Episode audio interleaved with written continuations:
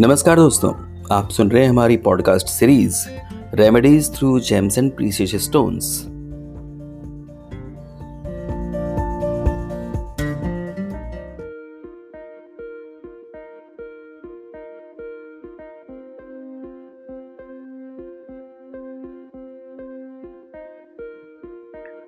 Rahu के दूषित प्रभाव के कारण भी शरीर में रोगों की संभावना बनती रहती है। गोचरीय प्रभाव के कारण भी प्रभावित राशियों तथा लग्नों के जातक इस सरीसृप ग्रह के कुप्रभाव से पीड़ित होते रहते हैं। हालाँकि हम लोग सभी जानते हैं कि ये आभासी ग्रह हैं, ये छाया ग्रह हैं। भूत प्रेत बाधा से लेकर शरीर में अनेक रूप से यह ग्रह अपने प्रभाव से जातकों को कष्ट पहुंचाते रहते हैं। शारीरिक कुरूपता, कुष्ठ रोग आदि राहु के प्रभाव से ही शरीर में पैदा होते हैं। संसार में भय, आतंक, लूटपाट आदि राहु केतु के प्रभाववश ही हो रहे हैं।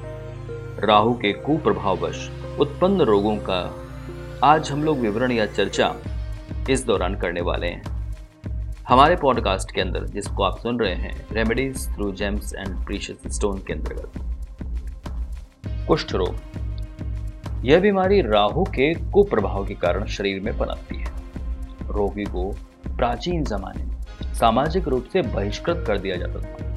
कुष्ठ रोग के रोगी समाज से अलग थलग शहर से बहुत दूर निवास करते थे। चीन, भारत, अफ्रीका तथा एशिया के देशों में इस रोग के रोगी अधिकतर पाए जाते इस रोग को हैंसन्स डिज़ीज़ कहते हैं।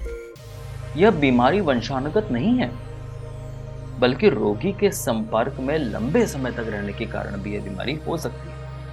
इसीलिए कुष्ठ रोगी को रोगियों को सामाजिक रूप से बहिष्कृत कर इन्हें बस्तियों से बहुत दूर रखा जाता था आधुनिक युग में, आज के युग में इस बीमारी से लड़ने के लिए अनेक रिसर्च चल रहे हैं। सल्फा ड्रग्स इस रोग में बहुत काम आती है। और ये ज्योतिषी परिवेश में किस प्रकार से होती है? तो राहु के तीसरे, छठे या बारहवें स्थान में कुंडली में अगर बैठना हो जाए तो इस रोग की प्रबल संभावना बन जाती है। या फिर गोचर में इन स्थानों पर राहु के परिभ्रमण हो जाए तो भी ये रोग हो सकता है। इन स्थानों में केतु के आ जाने पर भी ये रोग हो सकता है। चौथा बारवा स्थान, राहु यदि मंगल से संबंधित हो तो ये बीमारी संभावित है। बृहस्पति, शनि और चंद्रमा के छठे स्थान पर एक साथ बैठ जाने पर कुष्ठ रोग संभावित होता है। उग्र लेप्रेसी की अवस्था में शुक्र और मंगल अपने सातवें स्थान पर स्थापित हो जाते यदि वे शनि, राहु और केतु से दृष्ट हुए, बृहस्पति और चंद्रमा के छठे स्थान पर एकत्रित होने पर भी कुष्ठ रोग की संभावना बनती है। तो इन ग्रहों को आपको ज़रूर शांत करना पड़ेगा ताकि ऐसा न हो। उपचार के लिए क्या करें? सवा आठ रत्ती का मूँगा और सवा आठ रत्ती का ही गोमेत। अनामिका में धारण करें। इससे इस रोग को लेकर काफ़ी राहत मिलती है।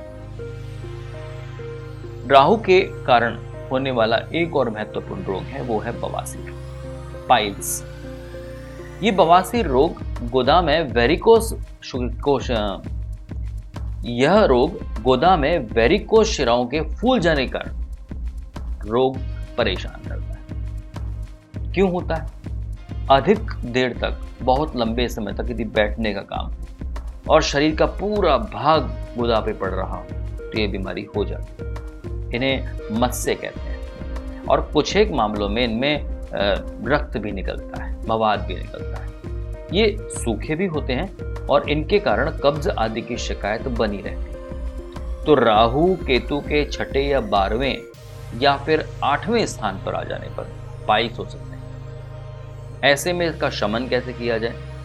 तो इसका शमन करने के लिए सवा आठ रत्ती का मूँगा और सवा पाँच रत्ती का मून स्टोन। मूँगा आप कनिष्ठांगुली में धारण कर लें और मून स्टोन आप अनामिका में धारण कर लें। इससे अवश्य ही फ़ायदा होगा। आज राहु को लेकर हम लोगों ने कुछ चर्चा की। यह हमारे, अगर मान लीजिए दशा के साथ चलें तो यह हमारे सूर्य, चंद्रमा, मंगल और उसके बाद में होने वाली दशा राहु के साथ। यानी अगला ग्रह जो हम लोग चर्चा में लेने वाले हैं, वो होगा बृहस्पति। यानी गुरु से होने वाले रोग अगले हम लोग एपिसोड्स के अंदर चर्चा में लेंगे। तो यदि कहीं पर भी आपको ऐसा लगता है कि आपके आसपास, आपके रिश्तेदार या आप स्वयं कहीं ना कहीं गुरु के संबंध किसी रोग से पीड़ित हैं तो हमारा एपिसोड सुनना ना भूलिएगा। हमारा episode rose remedies through gems and precious stones आप सुन पाते हैं पॉडकास्ट में भी और यूट्यूब में भी। सुनते रहिएगा।